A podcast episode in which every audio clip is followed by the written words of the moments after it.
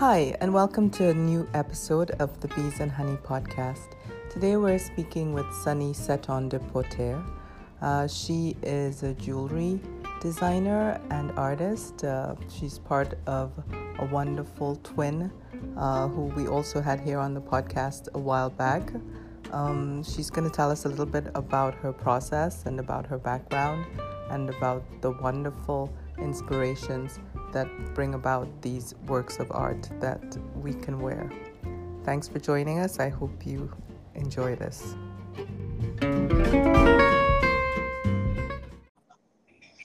Good morning, Sunny. How are you? Good morning, Nicolette. I'm good. Good. Thank you. So we're we're on uh, we're live and i was just thinking about your lovely name sunny. Can you tell us a little bit about how you got that name how your mom and dad decided to name you as a twin sunny and the other one joy Oh, good question. So yes, Sunny and Joy, which sound like very uh, happy, hippie names, uh, but in reality, my parents were not hippies, and I really don't know why they came up with such happy names. They wanted us to have the same initials. Everybody in the family is with S and J, mm-hmm. so my dad said they have to be named with S or J, and my mom came up with those beautiful names, and I'm very happy because I must say, Nicolette, each time I meet someone and I say my my name is Sunny, people smile, and it's a nice way to start um, to a start a relationship. Yes, yes, yes, yes. Well, I really uh, do believe in the power of naming things and words. So yes, your mom gave you guys blessings from the start. Absolutely. And Sorry. can you can you remember the first time you became interested in jewelry and jewelry design as a kid growing up? Yes, so I I was always my eye was always drawn uh, to gold and shiny objects. Uh, I can remember from when I'm three, four years old. I used to like, you know, even the little plastic rings and and plastic fake rubies. Uh, I always liked uh, jewelry, mm-hmm. and um, but I didn't make it my profession until much later. Mm-hmm. Uh, so I used to work in television production, mm-hmm. and then I had children, and then I thought I want to have a job that I can do partly uh, from home, so that I can still take care of my kids, and that's when I um, take some night classes at FIT here in mm-hmm. New York City. Mm-hmm. And I learned about uh, design and also about gemology, uh, the, the, stones, how to recognize the stones. I also tried to learn how to make the jewelry itself, so soldering and metal smithing, but mm-hmm. uh, that I realized that I cannot do it at all. so I thought it's best if I focus on design, and I found uh, very, very talented artisans that have been doing it for 40 years, and I, I trust them much more than myself to make the jewelry. Well, that's part of the art, knowing what your strong points are and really putting the energy there and outsourcing the rest to someone else who can do it. Absolutely. Better. Yeah. Yes, that's true. Yes. yes so uh, when you first started to design where was your inspiration coming from? Like what did you have as references? I know you guys traveled a lot in india in the past and i know you have this sort of gypsy soul just from the way you dress. So where does your inspiration come from? So at first when i first started designing it was really uh, i i knew that i wanted particular pieces for myself. It was very simple. My first thing was a heart I, I knew I wanted a very nice heart with the name of my children on it, and so that's what I made. Uh, mm-hmm. and, but after that, I was very inspired by um, ancient Egypt. Uh, mm-hmm. I love uh, to look at uh, you know the remains of Tutankhamun's tomb or going to the Met and, and looking at all the beautiful um, Egyptian amulets. So mm-hmm. for me, it, the jewelry is not only uh, beautiful to look at, but it's also a talisman. So it, it has it has meaning.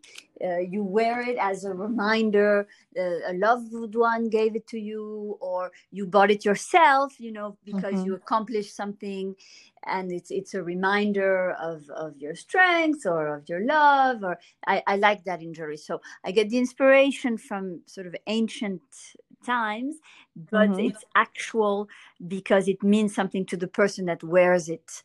Um, and I'm also very inspired by very simple symbols. So uh, one bracelet that I made is it's I didn't make it. I that's the thing. I for jewelry it's a decorative art. I'm not an artist inventing anything. I just glean things that are already here that have been around for thousands of years. Symbols Mhm. like an eye, a heart, uh, you know, a, a simple a simple uh, circle, a medallion, and I adapt it. Um, Yeah. yeah. So, I mean, I, I think on one level, uh, I understand what you're saying. But uh, when I think about this work and coming up with the ideas and channeling these inspirations from the past, you know, we are still uh, the means, whether intellectual or spiritual, to get energy. hmm So, where does the energy come from? Well, not just the energy come from, but you being the channel for this energy as oh, well. Oh yes. Thank you. Yes. Yes. Yes. Thank you. And for that, I, I guess I do have to thank uh, my parents and the fact that we have tra- traveled a lot as young children. Uh, my parents took us around to, to see the world, and it really has opened my mind to different cultures and, and different. Um, there's not just one way. There, there are so many infinite beautiful things in the world and uh, and i'd like i like to have a little bit of all of them Yeah, and the energy behind the stones, I was thinking too. You know, uh, you said you studied some gemology, and you often have these really uh, exquisite uh, stones. Even though some of them are small, you can see they're really of the highest quality. yes absolutely the highest quality they're they're beautiful they they attract the eye and stone i'm not so knowledgeable about them but there are indeed many stones that have even thera- therapeutic attributes uh, like amber has been Mhm. used for hundreds of years to uh, relieve pain like you put these amber necklaces on babies it's supposed to help them with their pain or certain crystals are supposed Right. to keep you calmer jade in in in china they they put the jade against your body it, it it's supposed to protect you as well so Yeah. yes there's a lot of meaning be, behind the stones And tell us about Gazza Ladra. Where did you get that name from? The meaning behind that name? So Gazza Ladra is a thieving magpie. It's a bird that's attracted to shiny objects. Mm-hmm. Uh, and one day I was in Rome uh, with my very good friend Asia. And so Mhm. I'm always attracted to to shiny things. So the, we were in the street and a woman walked by with a beautiful necklace and I instantly saw the necklace and I went up to the lady and I said, "Wow, your necklace is beautiful." And Asia said, "But Sunny, you are really a Gazza Ladra." I said, "Yes, I am." and it was like a revelation. That's me. Yeah. so, so that's how it came about and i and i was looking for a name for my brand and i didn't want to use my own name Mhm. because it so many people do it and then um i don't know I, I, I it feels a little bit pretentious almost Mhm. uh, so i was very happy to find this this name that has nothing to do uh, with me but it's funny because now in the diamond district where i get my jewelry made on 47th street Mhm. uh, some people think my name is Gazza and my last name is Ladra. so they say, Hey, Gazza, I have some nice stones today. and I it's fun. That. It's yeah, fun. it's your spirit animal now is your second name. Exactly. well, I'm gonna have to walk through 47th Street with you at some point. You know, I, I didn't realize you were there that often because it's so near to me, first of all, where I live. And I mean, I, I know that street very well, having worked there in the past at some point. Yeah, so that's an, another story we'll talk about offline. But yes, we should walk through there and we'll just uh, see who we know. I would love that. Yeah, that would be fun. Yes. But I was also thinking when I look at your work about artists like Alexander Calder, who from time to time created jewelry pieces. Um, do you know other fine artists who have made wearable art like Yes, jewelry? Absolutely. Uh, Pablo Picasso actually made some really nice jewels, very, um, very rough and very uh, antique. Antique, yes, like almost ancient ancient Egyptian, ancient Greek looking. He made some nice medallions, beautiful, mm-hmm. and I think in 24 karat gold. Uh, which makes them even more beautiful to me because they're so bright. But yes, he did some beautiful pieces. Also, Louise Bourgeois mm-hmm. um, did some jewelry. It's not my style so much, but I, I recognize the, you know, she's an amazing artist and she has this mm-hmm. big spider and then she has a, a necklace that looks like a shackle. Wow. mm-hmm, mm-hmm. So those are the two that, that come to mind. Um, yeah. So, but their jewelry are more like statement, amazing statement pieces uh, yeah. really works of art. But the jewelry that I make, I, I make it on purposefully uh, so that it's not too big and so mm-hmm. that it's very comfortable because I want it to be worn every day. It sort of becomes a part of you. And when a, a jewel is too big, then it's you feel it. It's too heavy. It, it starts becoming annoying. Yeah, that's a good point. Actually, you're right. You're right. It's not. Yeah, it's not so easy to forget. Yes.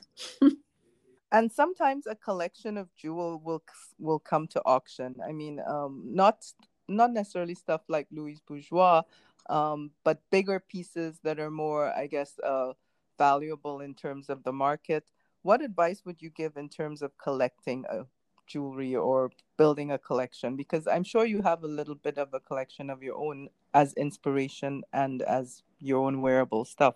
What would you tell people in terms of that? I mean i would tell people uh, really it, it has to be what they love. Of course you you buy you're buying something it, for a collection it can be an investment and jewelry is an investment because gold doesn't lose its its value. It fluctuates a little bit but you can always resell it. But mm-hmm. it's really what people love. If you love the piece the, then then you get it. Don't don't get it only if you think you're going to make money on it.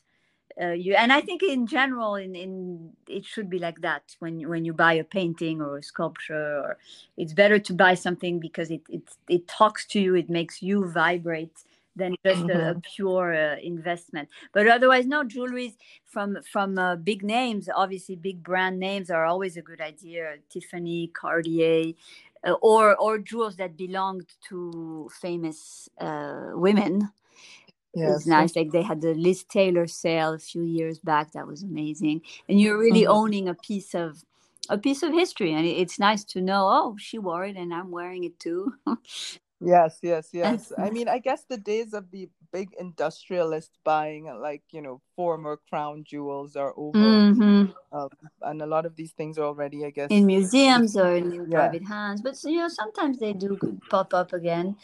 But um, yes i personally I, I i don't really actually buy because i as a jeweler i say okay i have to make it myself i have to have it made but yes, if yes, i were to invest in a in a collectible i would definitely buy something from ancient egypt right yeah yeah well I, I think that's a good call i was just thinking about a colleague of mine on 47th street because we talked about the value of uh, jewelry. And he said there's a woman who regularly comes to him every few years and she has like a massive engagement ring to resell. And he says, I've decided she's in the business of marriage.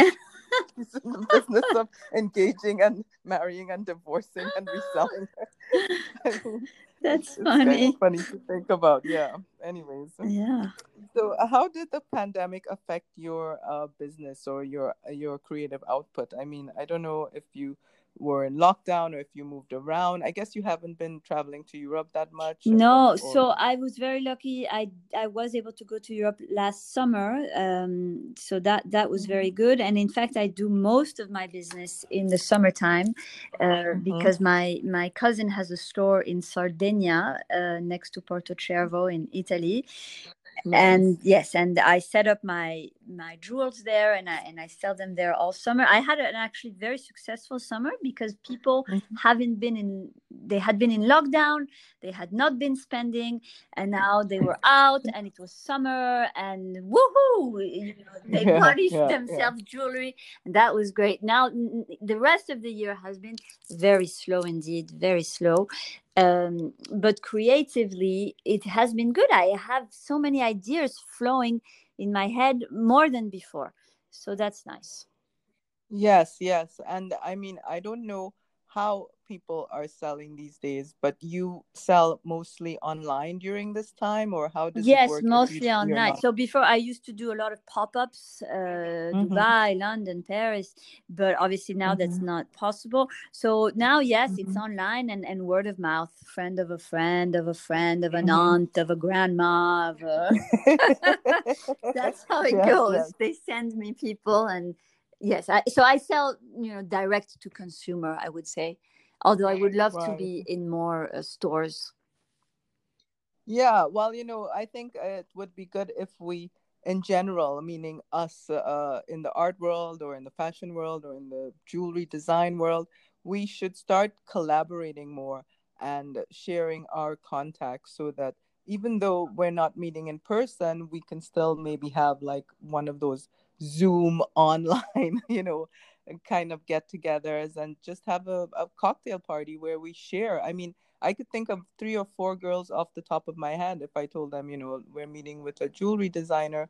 You want to hang out for an hour on Saturday, let's say, you know. It, I mean, just fun. something like that. Yes. Yeah, just something like that. And we exchange ideas kind of like this and just see, you know, if someone's interested for the future. Yes, that's a fun mm. idea. Absolutely. Yeah, yeah. Well, let's talk offline again. I mean, uh, we. I don't know if there's something I didn't ask you that you wanted to share. Uh, no, but one one thing that I like also when you think of um, when I think of my my job, uh, I think it's beautiful to create uh, pieces that don't there's no pollution involved really but of course the excavation of gold is, is not ideal but a, a lot of times i work with recycled gold uh, so people mm-hmm. bring in their pieces you know that they don't want anymore and the gold is melted and you make it new that i think is quite beautiful also to create new objects from old ones uh, yes. the idea of reusing is very nice mm-hmm. and the idea that a piece of jewelry can be passed on for many generations if you like it and you don't melt it you know it can come from your great great grandmother and you still can wear it because it, the metal is so sturdy and uh, I, I like that idea. Yes yes yes absolutely. I, I like that idea too of somehow having the ancestral spirit mm-hmm. passed on through the object. Yes for sure. Well i can't wait till we can see each other yes. again hopefully it will be in the coming year. I think um you know, restaurants are opening supposedly this weekend in New York, which is a good sign. Yes. And uh, when it warms up, like you said, perhaps that burst of energy will come back to all of us. I hope so. I hope so, Nicolette. Yes, yes. Well, I, I mean, you know, I, I have a few friends. Some of them are positive. Some of them are like, oh, especially some of my European friends. They're like, oh my God, when this uh, thing is over and all of this income that people are getting from the government dries up, what exactly is going to happen. Yes, it's know. pretty pretty uh, scary times indeed. Indeed. Yeah, yeah. Well, we keep we keep on. I mean, what else? Exactly, we, we keep on, and and I I mean, we are so lucky. In fact, just just the the simple things of having a roof and having an income and having food and food. having our healthy children and it's, it's such a blessing so really I, I can't complain but it is a horrible time for so many people yes yes and i i think you're so right just to remember the basic blessings yes. i mean yeah yeah yeah yeah i'm i'm right now i have just about uh exploded in my frustration about not moving anywhere. Like i just i i hate feeling so locked down. It's not that we can't move anywhere but there's nothing to do. And i mean at the end of the day nobody really wants us no, to move. No. No yeah. no they don't. Yeah. no no. It's crazy. Anyways well i look forward to speaking to you again in person and i wish you all the best for this uh, coming week. Big kiss to the family. thank you nico you too Hope to yeah and we'll talk bye Bye. Bye.